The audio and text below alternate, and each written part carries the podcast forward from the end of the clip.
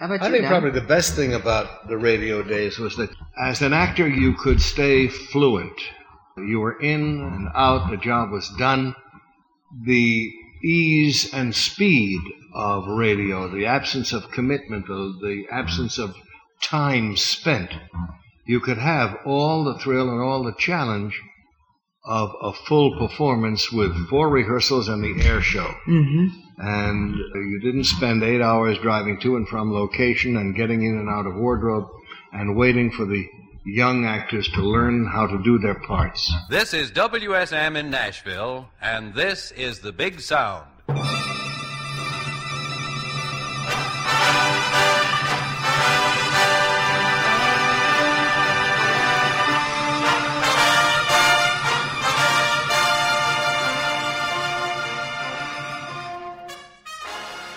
As the U.S. began May of 1954, there was word that a new Soviet bomber had the ability to reach the United States.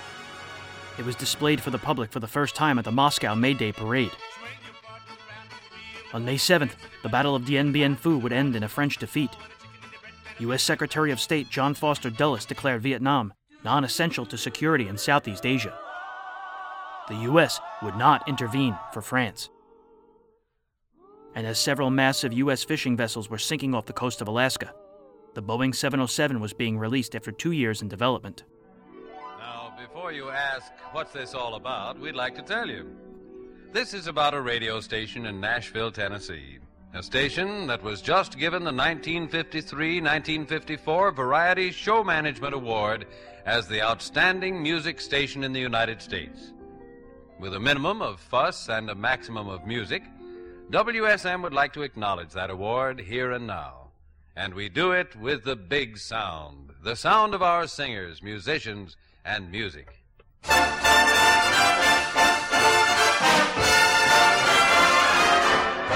Love is just around the corner. Any cozy little corner. On May 1st, NBC affiliate WSM signed on with the Big Sound. WSM is a 50,000 watt clear channel station located in Nashville, Tennessee. Founded by the National Life and Accident Insurance Company, the station's call sign stands for We Shield Millions. WSM first signed on on October 5th, 1925. The next month, on November 28th, the WSM Barn Dance took to the air for the first time. On December 10, 1927, the program's host, Judge George D. Hay, referred to the show for the first time as the Grand Ole Opry. The Opry began running coast to coast on Saturday evenings in 1939. The show moved to the Ryman Auditorium in 1943. As it developed in importance, so did the city of Nashville, which became America's country music capital.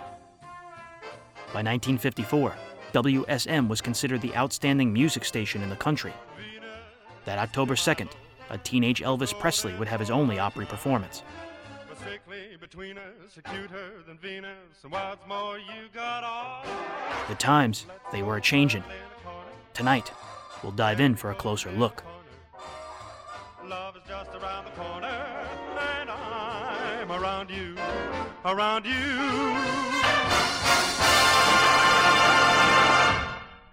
Hi, folks. This is Buddy Hall, transcribing for the more than 200 entertainers here at WSM. The people who sing and play the music, the people who make the big sound. A footnote The big sound of WSM is not a thing of sheer blast, it's quality and it's quantity. Last year, WSM fed hundreds of programs to the networks top quality jazz, folk music, the classics, choral groups, and the hits of the day.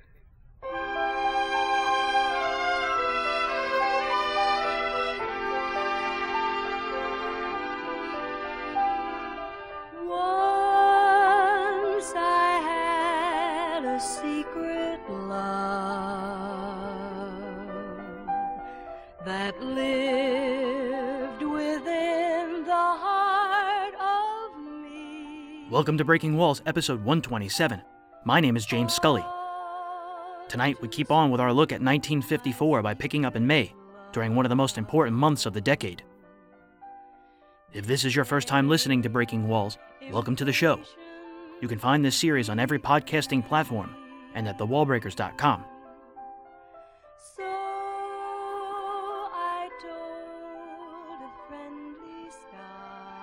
Tonight's opening song is Once I Had a Secret Love, as performed by Dolores Watson, May 1st, 1954, on WSM's The Big Sound.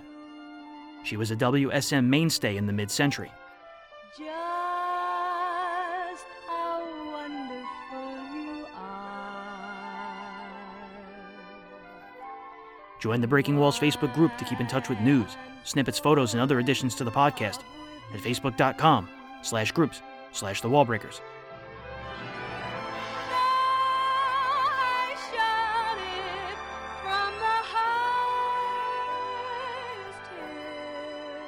You can also support these shows for as little as $1 per month at patreon.com slash the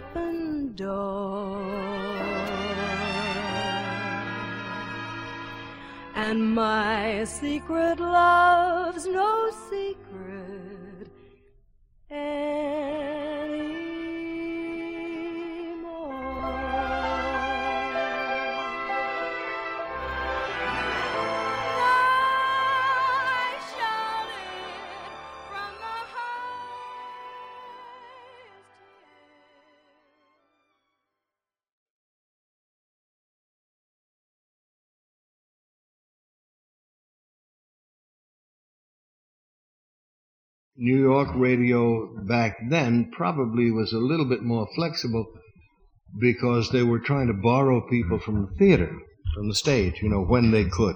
But I'm only guessing as to why it was different. I had no difficulty getting into commercial radio in New York because it was never an option. I was dragged across, still in uniform, hmm. from Air Force radio to civilian radio, still doing both, uh, you know, doing military and civilian shows in the same day, in the same week, still in uniform, waiting for points to pile up. The war long over. Because, as it happened, my immediate superior in the Air Force, Radio Propaganda Unit number one, was in commercial radio, had been in commercial radio. We had been at school together in New Haven. We had done broadcasts together before the war on the Yankee Network in New Haven, Connecticut, with him playing the piano and me reading words. And then I found him uh, as my director producer. He was a captain, and I was closest they could get me to civilian. They kept on tearing stripes off my sleeves as fast as I could sew them up. and uh, we went right across from Air Force Radio to the Carrington Playhouse. Elaine Carrington was the queen of soap opera writers in daytime soaps and had gotten a nighttime hour long melodrama that would have been the radio equivalent of Dallas. And had it on the air, I think it was CBS. And all of us who were in uniform were in there doing the Carrington Playhouse. So I never had any difficulty cracking New York radio.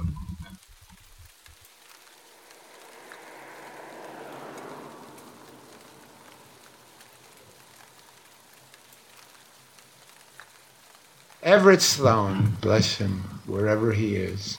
People like Everett Sloane, I mean, we're only a few of us. He would do anything. You go see Citizen Kane and see what he did in Citizen Kane. The thing is that they could function in uh, in the theater, in film, Oh, sure. as well as as radio. All versatile Yeah, actors. They were really actors. Not just radio actors, but No, actors. no. Oh, no. There's no such thing as a radio Yeah, actor. yeah. That is Yeah. the final pejorative term. Right, but it cer- yeah, you certainly could get stereotyped into that if you allowed yourself. But But so many went from here to the West mm, Coast. Yeah. I'll never forget the night Richard Widmark said goodnight high after the repeat broadcast, and he took the red eye and he went to do the film for Fox where he pushed the old lady down the stairs. and he still is there for me, certainly, and I mm-hmm. talked to him. I recently did a series with him for the Voice of America. Mm-hmm. These were wonderful men and women. Just remembering them, I'm grateful to both of you for bringing these memories back.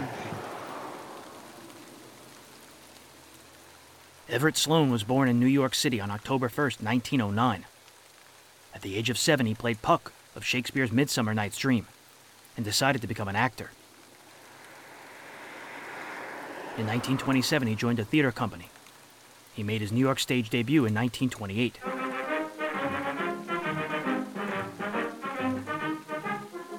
Today has published the most comprehensive treatise on Americanisms to date. The book, whose previous editions were read in England, translated into German. In the 1930s, Sloane was appearing on The March of Time. It was there he met a young Orson Welles.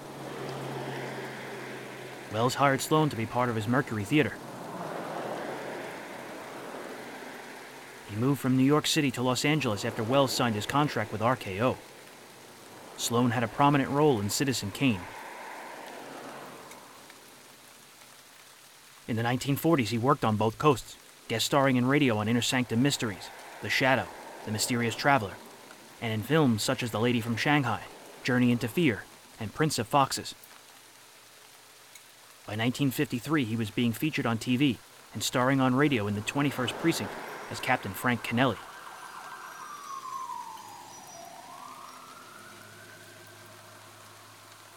The 21st Precinct debuted on July 7, 1953, over WCBS in New York. It put the listener into the drama from the opening phone call until the final report. In May of 1954, it was airing Wednesdays at 8:30 p.m. against the Great Gildersleeve on NBC. Starring with Sloane was Ken Lynch as Lieutenant Matt King and Harold Stone as Sergeant Waters. John Ives produced and Stanley Niss directed.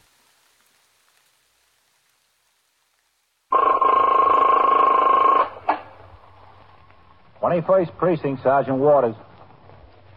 Uh, wait a minute, lady. Talk slower. I can't understand you. A man in the hall? What's he doing there? Yeah? Yeah? Was he drunk? You are in the muster room at the 21st Precinct, the nerve center. A call is coming through. You will follow the action taken pursuant to that call from this minute until the final report is written in the 124 room at the 21st Precinct. All right. I'll send an officer over right away. Well, don't worry about it. He'll be there right away. He'll take care of it. Yes, ma'am. 21st Precinct. It's just lines on a map of the city of New York. Most of the 173,000 people wedged into the nine tenths of a square mile between Fifth Avenue and the East River wouldn't know if you asked them that they lived or worked in the 21st. Whether they know it or not, the security of their homes, their persons, and their property is the job of the men of the 21st Precinct. The 21st, 160 patrolmen, 11 sergeants, and four lieutenants, of whom I'm the boss. My name is Kennelly, Frank Kennelly. I'm captain in command of the 21st. I was working my night tour, 4 p.m. to 8 a.m. It had been a quiet night in the precinct, and after I turned out the platoon for the 12 to 8, as superior officer on duty in the division during the night, I was called to the 23rd precinct to supervise the patrol force on duty at a three-alarm fire near the approach to the Triborough Bridge. I was still out of the precinct at 2:10 a.m. when patrolman William F. Coley, assigned to post number 4, approached a call box on York Avenue to make his hourly ring.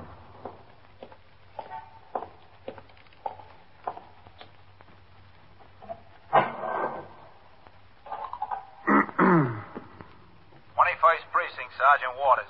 Patrolman Coley, box 31. Hold on a second, Coley. I've got something for you. Yes, sir. Listen.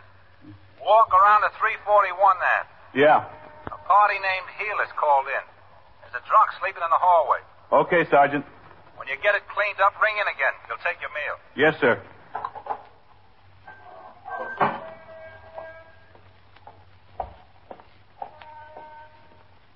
Officer, Yes? uh, I hate to bother you, but I'm a little confused. Uh, which way is the subway station? The uh, Lexington Avenue subway? Yes, that'll be all right. That's four blocks this way and one downtown. Oh, Thanks. It's all right. I got sort of mixed up. Is um, that a local or, or an express station? A local. Which way are you going? To, to Brooklyn. Well, then take the local to Grand Central, then change for the express there. Oh, thanks. Ah, Yes? do you smoke? Yes, ma'am, but uh, not on the job. Look, officer, What? there's just one or two cigarettes smoked out of this package. I'd like to sell it to you for a nickel. Madam, I told... Please. I've got ten cents. I need fifteen to ride the subway. Oh. Please take what's in the pack of cigarettes and, and give me a nickel. It's a bargain. It's really a bargain. Look, I don't want your cigarettes, lady. You can see I'm dressed all right. I'm not a tramp. Yeah, yeah, I can see that. That's right. It's really a long, sad story. I'd rather not go into it if you don't mind. You don't have to. You, uh, you want to borrow a nickel? I want to sell you my cigarette. That's not necessary. Here. You, uh, sure you have the dime? That's all I've got. Here you are. And here are your cigarettes. Oh, forget it. I, I can afford to be that generous. Where can I send it to you? Forget it. It's nothing. Oh, look, I certainly appreciate it. You, you don't know how much I appreciate it. It's all right. I know how you feel. I don't know what to say. You, you see, I'm not a tramp. It's okay, lady. Oh, uh, I've got a job in this building. Now, you just walk over to Lexington Avenue in downtown one block. Well, thanks a lot. It's okay. I certainly appreciate it, really. Yeah.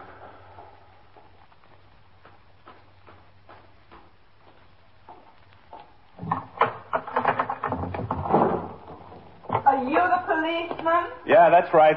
He's on the second floor landing, passed out drunk, right outside of my door almost. Look, the downstairs door is locked. Can you press the buzzer? A- all right, Ju- just a second.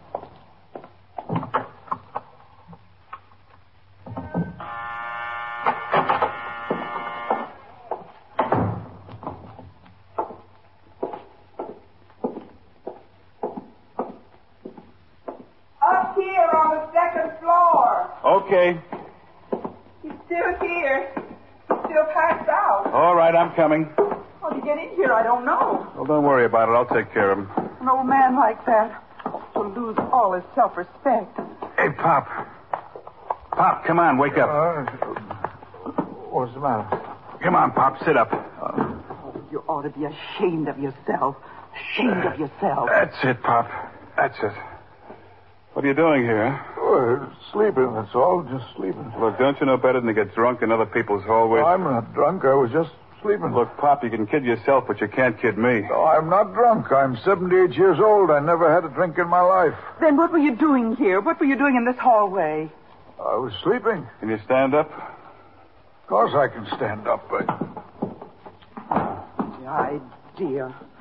Coming into a hallway and sleeping. well, I wanted to sleep someplace. Don't you have a home? No, not anymore. You live someplace, Pop. Where? If I lived someplace, I'd be there. I wouldn't be sleeping in the hallway. Why did you have to pick my hallway right outside of my door? I'm sorry, I didn't know it was your hallway. Any hallway had been good enough. What's your name, Pop? You called me Pop. Now, come on, will you? Pop is good enough. Look, old timer, it's two o'clock in the morning, and we're going to wake up the whole building. Now, what's your name and where do you live? My name is Pop, and I don't live anyplace. Look, I can't stand here and waste time with you. I can take you down to the station house, and we'll get it settled there. He's not drunk.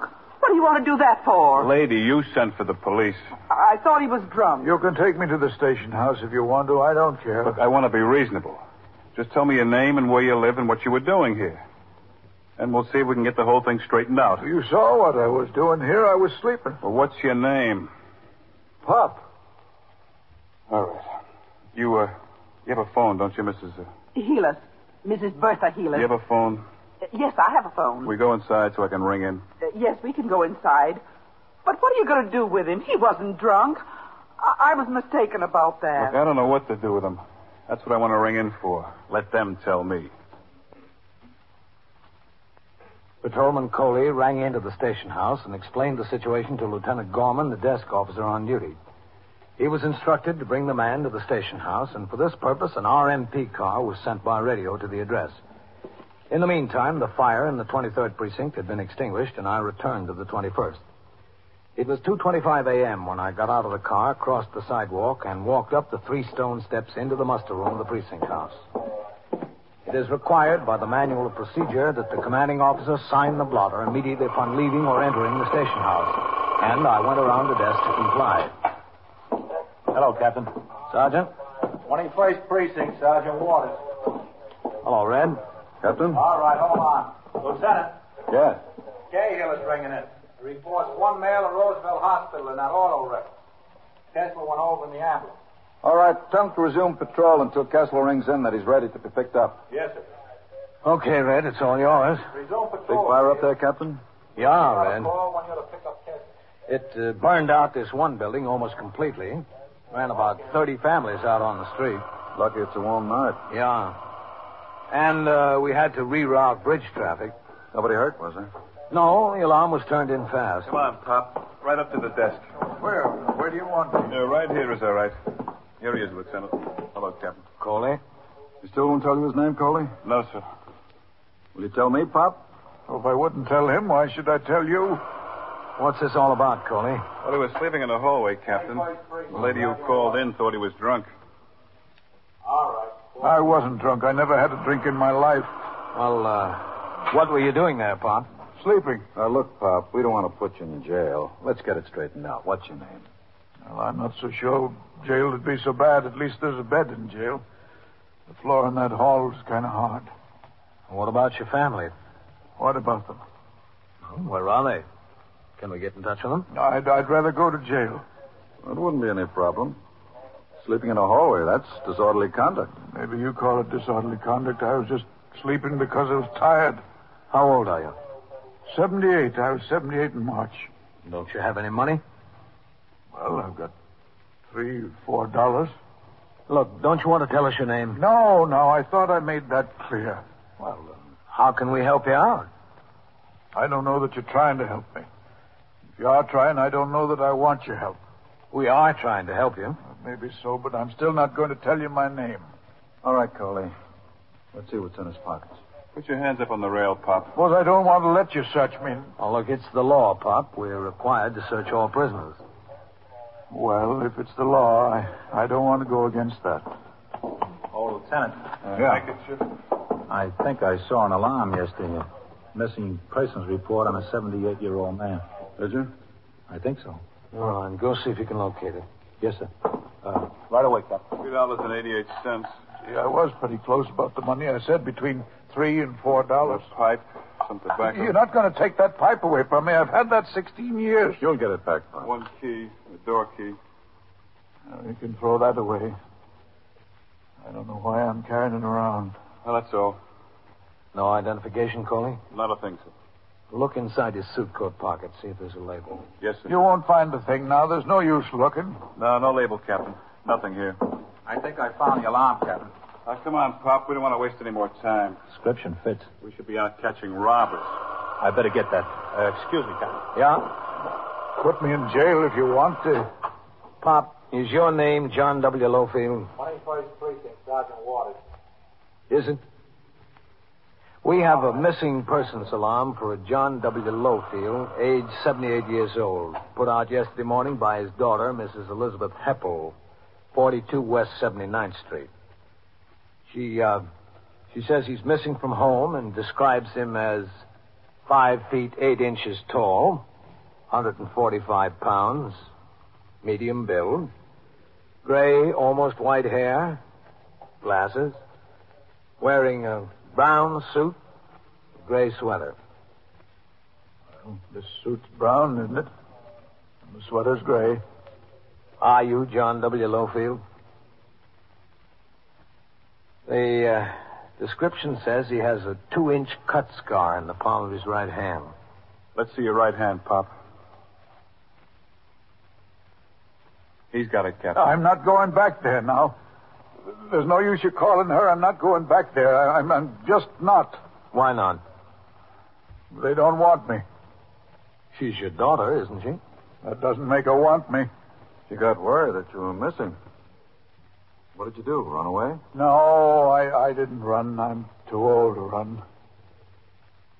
I just walked. You are listening to 21st Precinct, a factual account of the way police work in the world's largest city. If you were to sit down and list some of the rights and freedoms that you have, you'd probably list the big things like, oh, freedom of speech, freedom of the press, freedom of religion, and others. Well, those are mighty important. But what about the little things? Things you don't think about much because you pretty well accept them as a matter of course, like choosing the business or profession you want to go into. You know, in some countries, you work at the job assigned to you with no free choice at all. Or like getting as much education as you can in schools that are open to all. In some countries, education is only for the privileged few. Or take a little thing like buying a house or renting an apartment for your family. There are places in this world where you live right where you're told. Have you ever thought about why you're allowed these free choices? Why you accept it as your right? It's because such free choices are guaranteed to you and your children and to generations in the future. To be exact, it's in Article 9 of our Bill of Rights. The men who wrote our Constitution and our Bill of Rights put this in just in case they forgot to mention something important in the other. It says, the enumeration in the Constitution of certain rights shall not be construed to deny or disparage others retained by the people. You get that? It's not left to Congress or the President or any special group. These rights belong to all of us, to the people. It's one of our freedoms. Now back to 21st Precinct and Captain Kennelly. Because John W. Lowfield, the 78 year old man found sleeping in the hallway at 2 o'clock in the morning, was the subject of a missing persons alarm, he was not booked in on the charge of disorderly conduct. Instead, he was taken upstairs to the 21st Detective Squad to await disposition of the case. In the meantime, Lieutenant Gorman, the desk officer, informed the Manhattan Communications Bureau, which in turn put out a cancellation of the alarm on the teletype. According to established procedure, the desk officer in the 20th precinct on the west side of Manhattan sent a patrolman to the residence of Mrs. Elizabeth Heppel, the daughter of John W. Lowfield, who reported him missing, to notify her that he'd been located. At 3.15 a.m., while I was out on patrol of the precinct, Detective Edward D. McInerney returned from his meal. Carrying a paper bag, he walked in the front door of the station house, through the back room, and up the stairs to the 21st Detective Squad.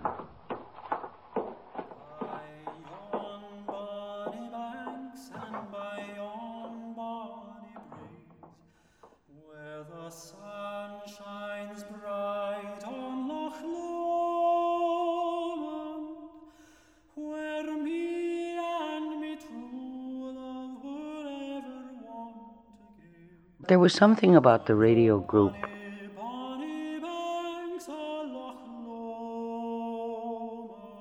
Well, the time was different, of course.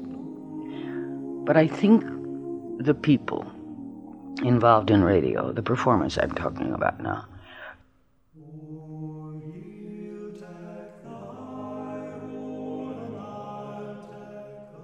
see, nobody had to get their noses fixed, and nobody had to worry about weight. There wasn't the terrible competition about who was more attractive.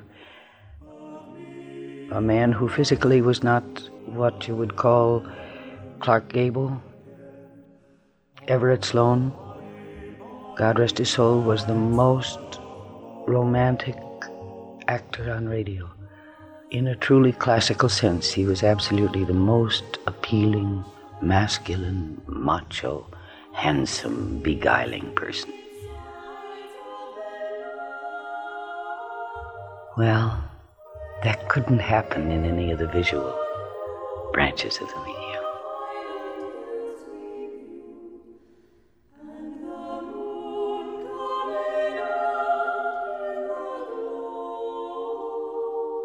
Everett Sloane continued to be a busy actor until 1965.